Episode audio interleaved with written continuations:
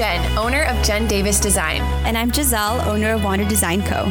We're so excited to welcome you to Better, a brand designer podcast. We have open and honest discussions about what it's really like to run a design business, diving into the stuff you just don't see on Instagram. We're all about giving you actionable advice and fostering a supportive community of the coworkers you're missing. Just remember the only designer you need to be better than is the one you were yesterday.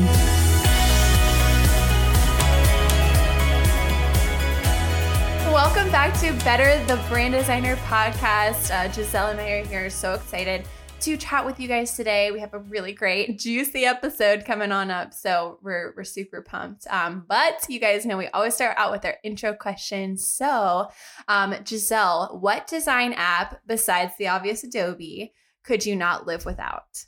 Yeah, this is a really hard one because I was about to say something and then realized oh, it's also desi- an Adobe app. yep. Um, which is Adobe Spark, but oh wait, Adobe app. what? Yeah. Tell me about that. It's basically like Canva. Um, what? Actually, that's not the one I wanted to talk about, but that one's also really good. It's called. Let me pull it up on my phone. Adobe Capture. It's literally an app on your phone it's uh it's Adobe, so I, I'm not answering the question right now, but I do have to share it because whenever I create sketches on my notebook, I use Adobe Capture. You can create, you can um, capture color palettes, you can create patterns, and you can digitize sketches, and they uh, can upload to your Creative Cloud library, and then you just plug them into Illustrator or Photoshop. Okay, my jaw has literally hit my desk. You guys can't see video, but that sounds amazing because I do a lot of sketch transferring into Illustrator. I always usually start out in my um my sketchbook, and I just I use the Live Trace tool, but if I can do it in an app, then that would save me a few steps for sure. That's yeah. awesome. Yeah, you should play with it. But um, the one that's non Adobe, um, I would have to say it's Divi. It's not really an app. Um, it's more like a software, I guess. Um, and it's for WordPress. It basically just changed the game for me because I used to just custom code and like edit previous themes that I would buy online. Um, and this with Divi, I can just create my own themes and create my own website so that I completely custom without doing a lot of code. Wow. Yeah, it's been really awesome. So it's like a builder for WordPress? Right, exactly. It's a builder. That's amazing. Yeah. That's so cool. I've never heard of that before. Oh, learning new things. yeah. That's awesome. What about you? What's your favorite design app that is not Adobe? My favorite design app that's not Adobe is definitely Sketch. And I know that's I feel like I give really boring answers to these intro questions because no, like, you don't. I don't know. Like I've been using Sketch for oh, three years now, and I usually use it for social. Um, but I just started using it for um, website mockups.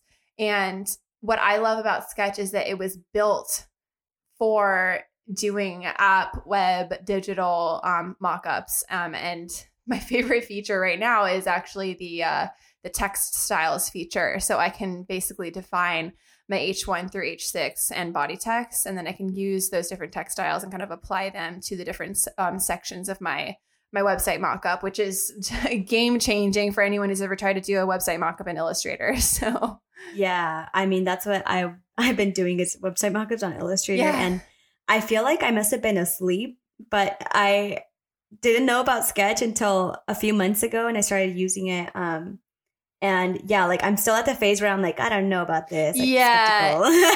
it definitely has a learning curve, just like any other program. Yeah. And I'm a little slower in it than I'd like to be, but it's just, I've been using Illustrator for so long. It's like I kind of made the joke the other day where I could do it in my sleep, Illustrator. Yeah. You know? and that's that's my biggest frustration is that I'm not as fast in it as I am in Illustrator. Yes. So I'm like, this is a waste of time. I know. But yeah. I see so much value in Sketch. I really just gotta suck it up and start learning it better because I'm seeing it a lot more, which is why I'm saying like I must have been asleep because it's suddenly everywhere. yeah, Sketch is really exploding and um it's it's really great. I have like I'm just looking at my dock on my Mac right now. Photoshop, Illustrator, InDesign, Sketch right next to each other. Those are my big four. Yeah. Awesome. Yay. Okay, well, then shall we get started with our conversation yes. about good clients and avoiding red flag clients? Yes. Okay, so one of the biggest things that kind of we kind of saw pop up in the Facebook group and then in the questions that you guys asked us um, was a lot of a lot of you guys have issues with just really negative client experiences.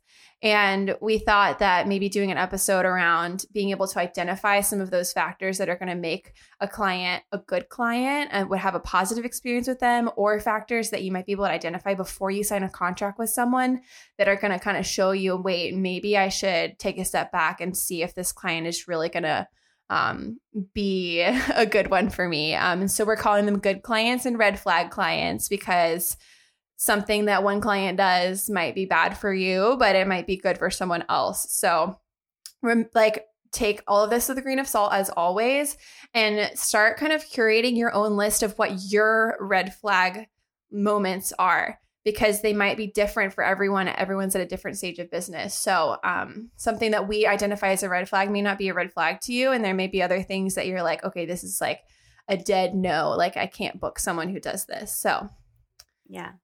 Um, so, we're going to start talking about good clients. So, this is all happening in the context of a lead. So these are clients that have not booked with you yet. These are people who are interested in your services. Maybe you've reached out to them. Um, maybe they're a lurker on your Instagram and they've been interacting with you a lot. Maybe you have a little, you know, digital friendship with them. Um, so these are all things that are going to happen before you start onboarding them. Um, what I found is that good potential clients are prompt responders. I think response time is a really, really big clue that you can use to determine whether or not someone is serious about your project. And then also, um, if they're like genuinely interested in talking to you, do you feel like you're always having to like hunt them down? Or is this, or is this something where, you know, within reason, they'll respond maybe within 24 hours? Like, that's great. You know, people who take a week to respond, it's like maybe they're not at the place um, in their business where they're ready to invest, or maybe you know they are really on the fence about you, or you know you want to have someone who is you know they have questions, but they are genuinely interested in moving forward with a project. I also like that you share this because it also, um, based off of my experience, it shows how invested they are in you as opposed to seeing you as a commodity and kind of like looking around for a bunch of different proposals and prices and like shopping around. Like they're actually interested in you and they show it through how they communicate and behave with you too. Yes exactly. So the next thing that i consider to be like a good positive sign with a lead is that they are receptive to pricing and they might negotiate but they're fair about it. Um negotiating is actually a good thing. Giselle do you want to speak to that a little bit?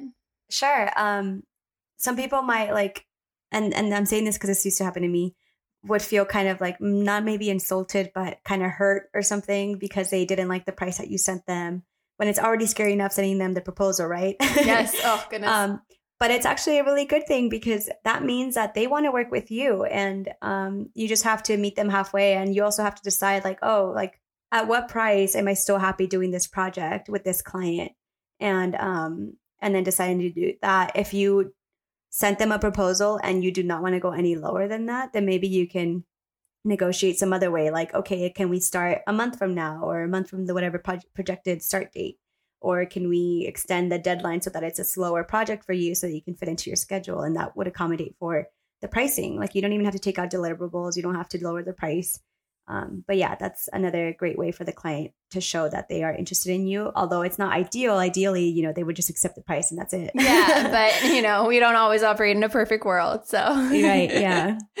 the next thing that I've identified as being um, an attribute of a good client is that they are passionate about their own work and their clients, and they're really um, into formulating either a great client experience if they're a service based business or a really like quality product. I just like to work with people who are passionate about what they do. And I, I see that in a lot of design studios. It's like we work with passionate like entrepreneurs. It's like you if you see someone who um is like has this this mission and this why um i think giselle mentioned that, that if someone has a why behind their business like that is so important to know that like they're not just like floundering around and trying to make a business out of nothing that like their investment is actually going to give them the results that you know you hope that they they get. And I, I think a while ago you talked about you know we don't want our clients to like you know go into debt because you know to work yeah. with us like we want to work with people who are going to be successful and that our work is going to have a large impact on their business. And so people Yeah. who are really passionate um, about quality and about their own clients, like you're going to get that same kind of response because their business is their baby. Yeah, yeah, exactly. Those are also like my favorite clients are and the ones that I've curated my list of clients so that I'm I've only kept the ones that are super passionate of what they're doing and them being passionate about it. It's like, you know, having a professor or teacher anywhere in your life where they were so passionate about what they were teaching that you became a lot more interested in it too. Yes. Um, so it brings a lot more purpose into what we do. Yes, exactly. A few more things um, just to move through this. I think good clients are serious about their timeline. They're not wishy washy. You know, you don't want someone to be like, hey, can you have this done by next week? That's not what we're talking about here. We're talking Yeah. about, hey, I'd love to be able to finish this up before the end of the year. Do you think that's possible? You know, like you can see that they want to move the project forward. Yeah. Um, that's really, really important. They're willing to do their part in responding promptly and paying invoices promptly and signing their contract um, to, to move the project forward. Um, they're trusting of you and of your process. Um, and trust is the number one value that I have identified in past clients that I've worked for that I'm like, wow, I am just so grateful that they were able to trust me so much with something that meant the world to them. yeah, because you deserve that trust too. Yes. Like you do a good job. Yeah, yeah finding clients that have that trust and also the respect um, is very important those are really good clients to have Yeah, trust and respect. When you bring up a contract, they don't balk at that. You know, they are Yeah. they are receptive to signing a contract. Um, we'll talk about that in red flags. That's a pretty big red flag if someone doesn't want to sign a contract. Um, and then the last thing about good clients is that they're just open minded.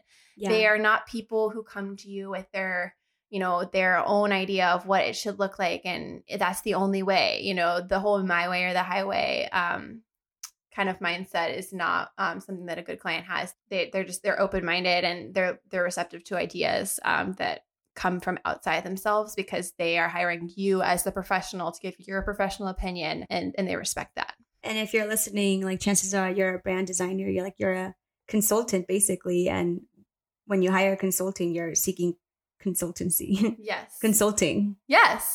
No absolutely. Um, so those are the attributes of um, good leads that we kind of pulled together. Giselle, do you want to kind of get us started off on the juicy part, the red flag clients?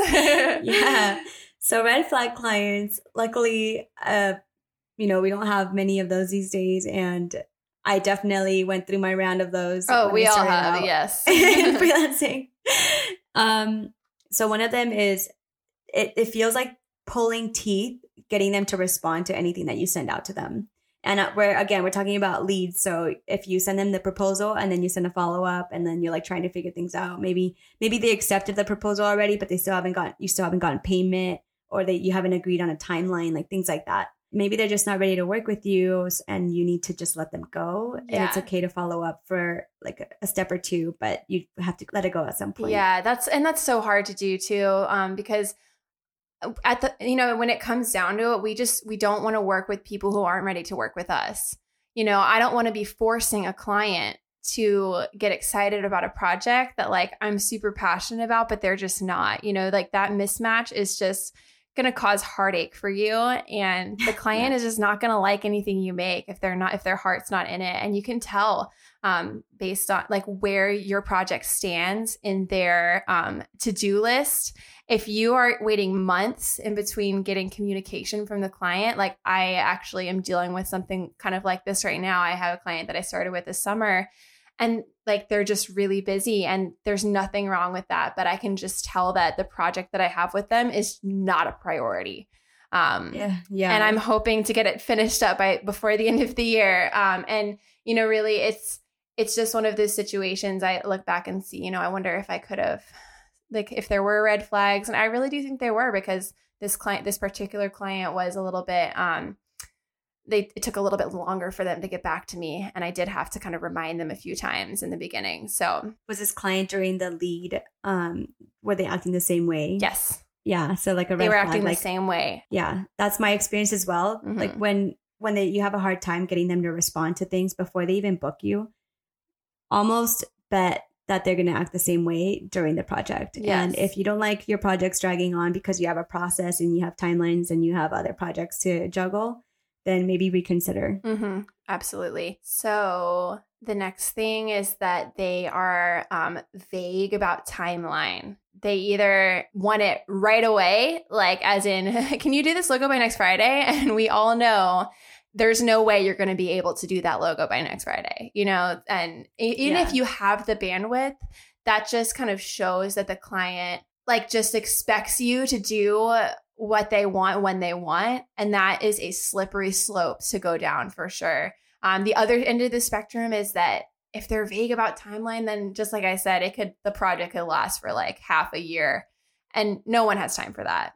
Because, you know, I had time when I booked the project, but I don't have. Yeah. now. So Yeah.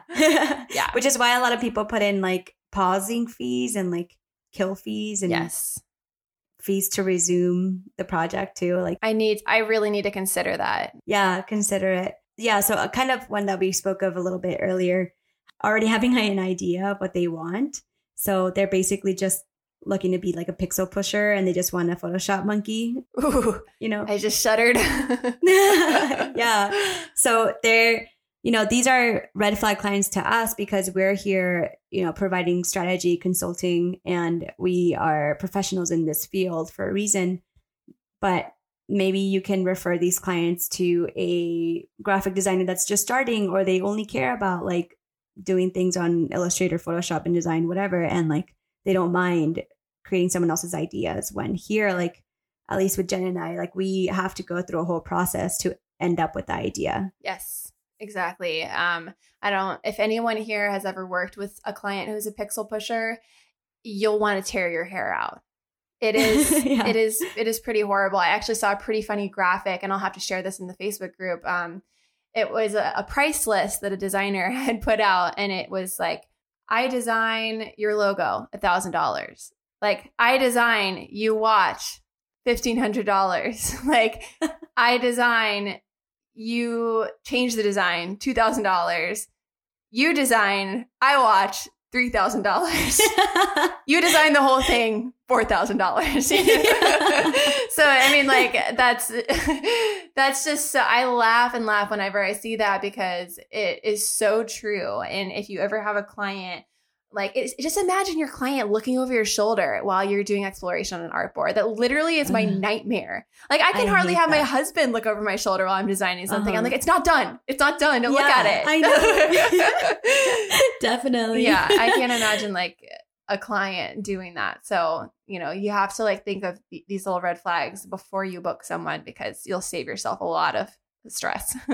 yeah it's it's the difference between being um a strategist and being an order taker yes. and we are the the former like we don't want to be order takers you know Mhm. we we usually you're the order taker when you're a junior designer but yes. we've like grown out of that we've earned our spot here yeah, exactly. And then if you are in that junior role, then like, you know, maybe some of, like I said, maybe some of these red flags, you know, like, you know what, I would, I would work with a client who, you know, maybe knows what they want a little bit more. Um, uh, every stage is going to be different. yeah A few more red flags that we've come up with are if the client has a large team or group of people that will need to review the design.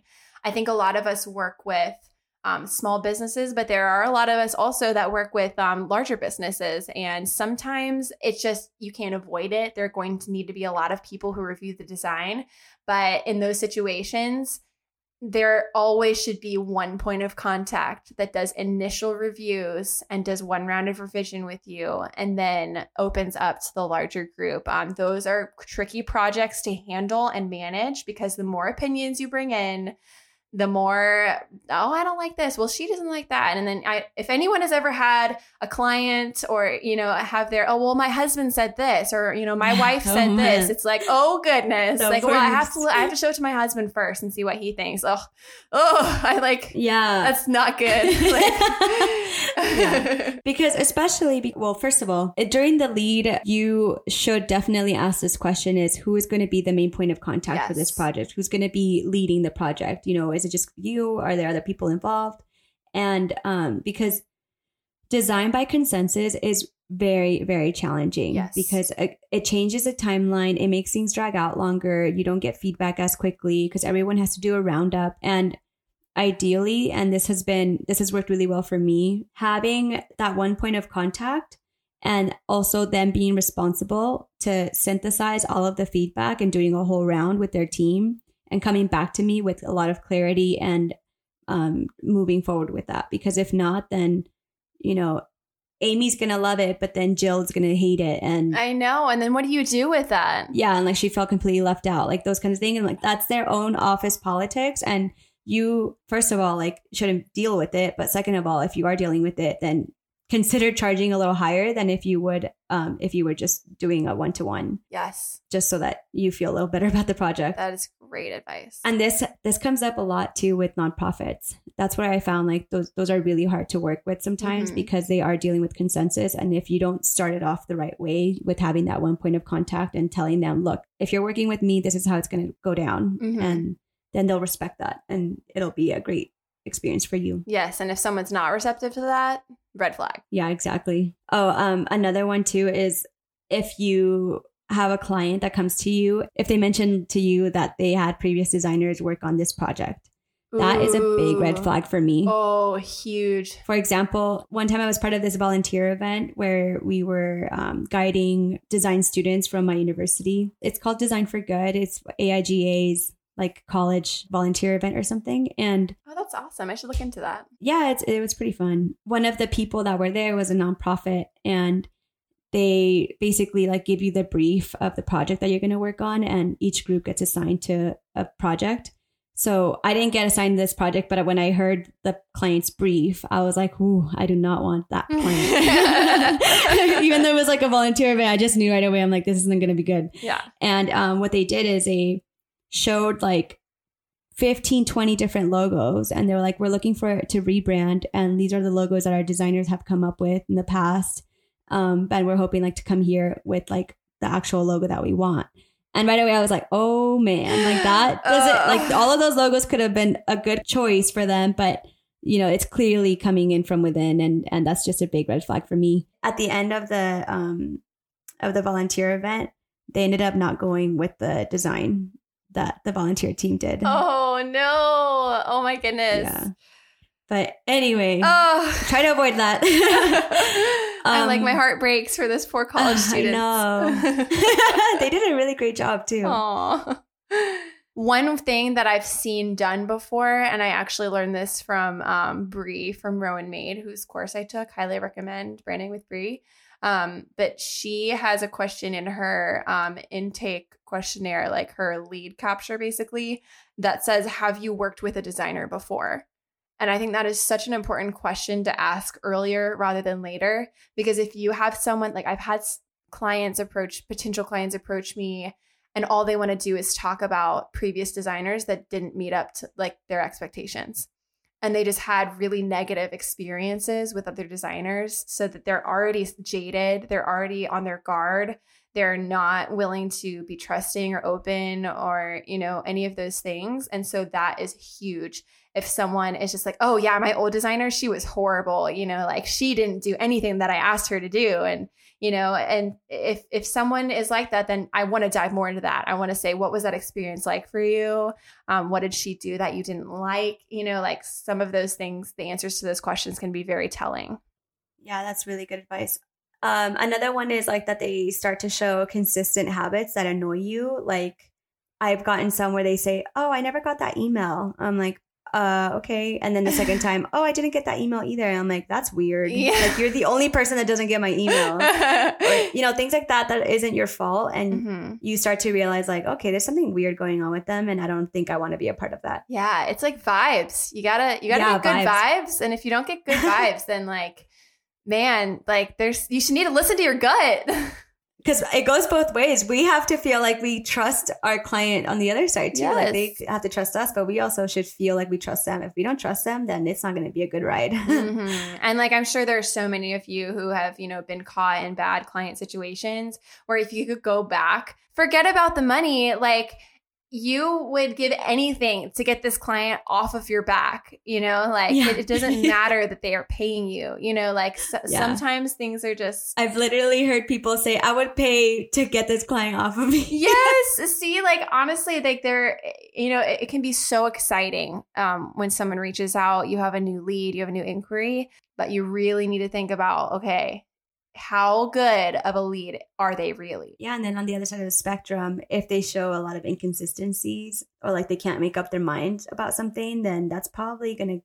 keep happening during the client project and they'll approve something and then they won't approve it the next time. And you're like, wait, but you already approved this. And oh yeah, those oh. are scary things Oh to yeah, consider. those are situa- like approval and then reversing the approval. What if we tried this?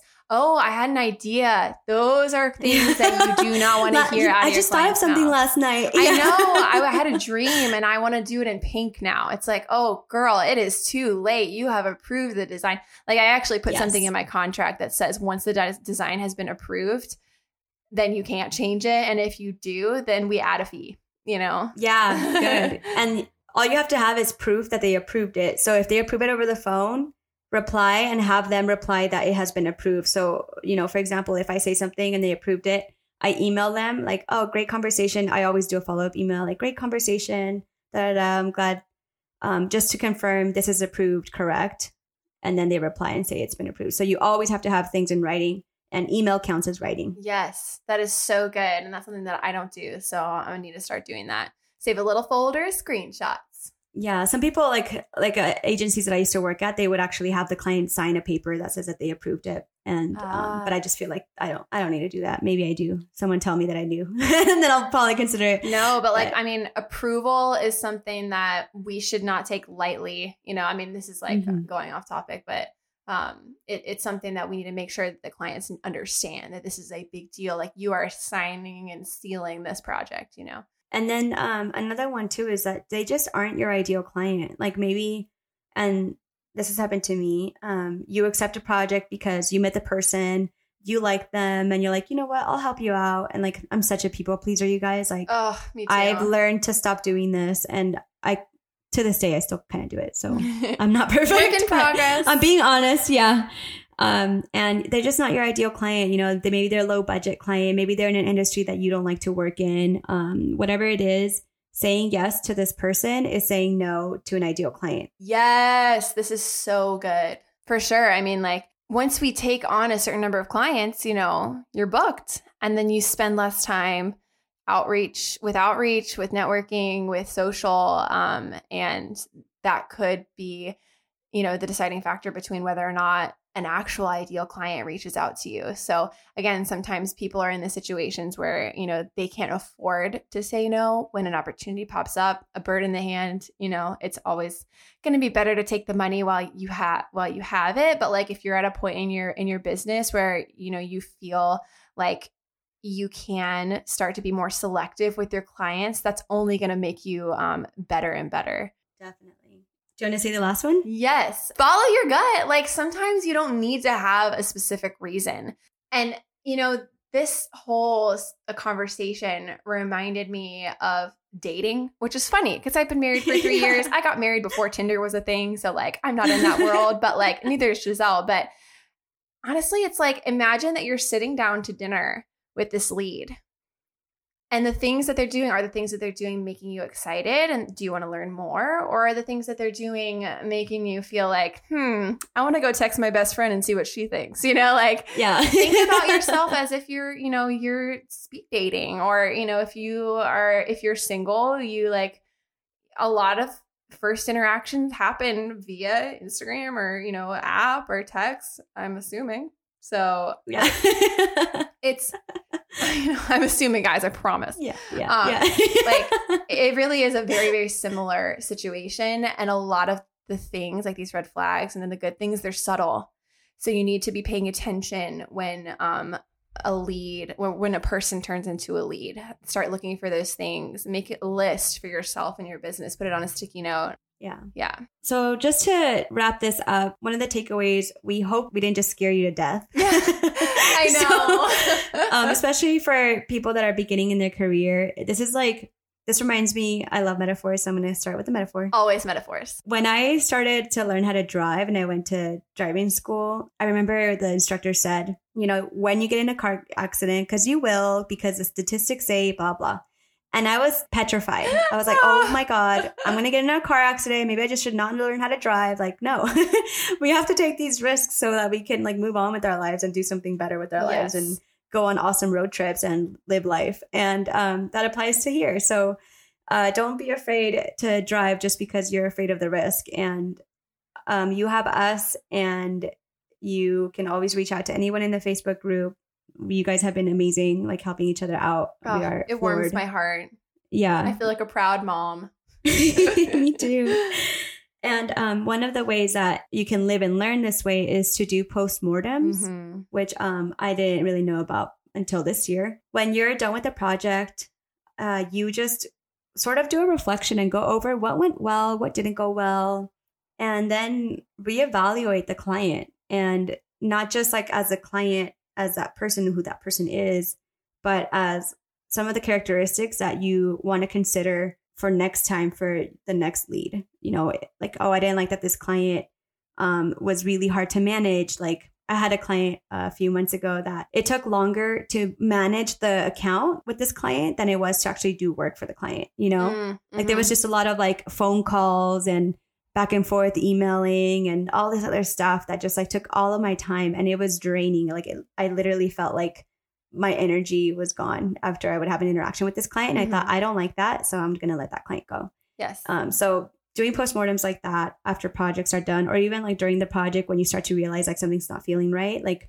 do reflections and really keep note of this so that you don't make the same mistakes again and again Right. and just learn from it. Right. So my husband's in the army, and if you don't want to call it a postmortem, you can call it an AAR, an after action review. So if anyone out there is military affiliated, that's something that they do with every single thing they do. They like see a PowerPoint and they have to do an AAR. Like Good. it's um it, it it can be very very helpful. Um, maybe keeping a little note um internally uh, on your phone, maybe of uh you know just like situate. I mean that has doing doing that. Like I haven't done it formally, but you know thinking back on this projects, like those were the catalysts behind where my business is now.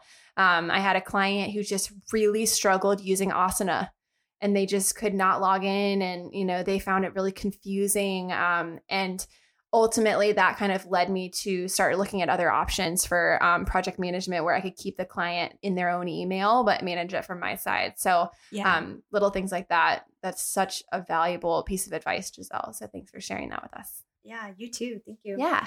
All right. So let's move on to our inbox question for this episode. This is from Stephanie Corrigan on our Facebook group.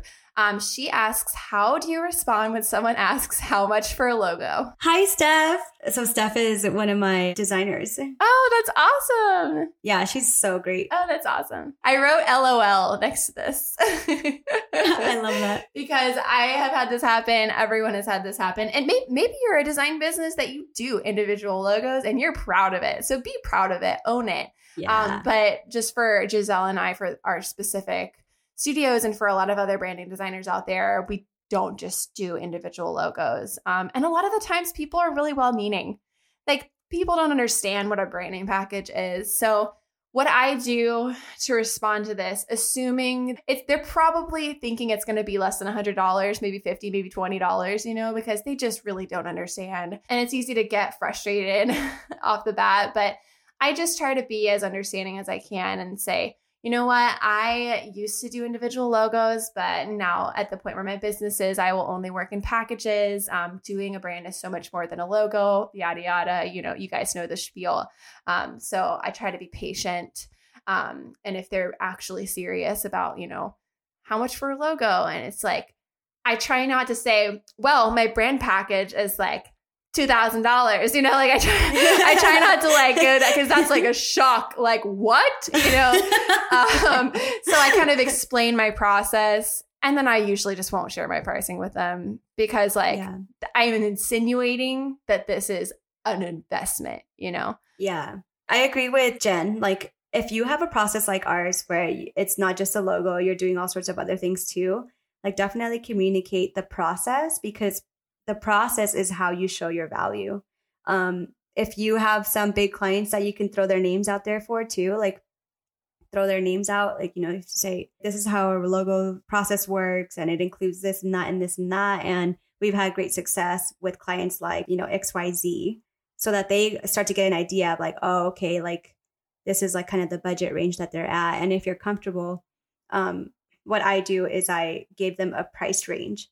So I start off with like the highest price first, and then I go to the lowest price. So I say, if you're looking for a project like what I just spoke of, then it can range somewhere between, I don't know, like $5,000 and $3,000, whatever, like just making stuff up. But that way you just see the reaction and then see, like, okay, you know, if this is something that they're still interested in, or did they just completely like, just like balk at that? if you're in person, because I've had this question asked to me just by r- random people that I like, oh, I'm a graphic designer. Oh, cool. I'm, I have a small business. How much for a logo? It's like, if you're just if you just hit them with the facts, then it's like, whoa, you know, yeah. you can tell. yeah, for some people it's a slap in the face. Yeah. That has literally happened to me where they asked me like, "Oh, um my husband's looking for a logo for their apartment complex. Like they have like they own apartments, so I thought, well, they clearly have the budget. So I because they said that, I told them, "Oh, you know, um, I don't just do logo like we add this and blah blah," and I explain the process, and then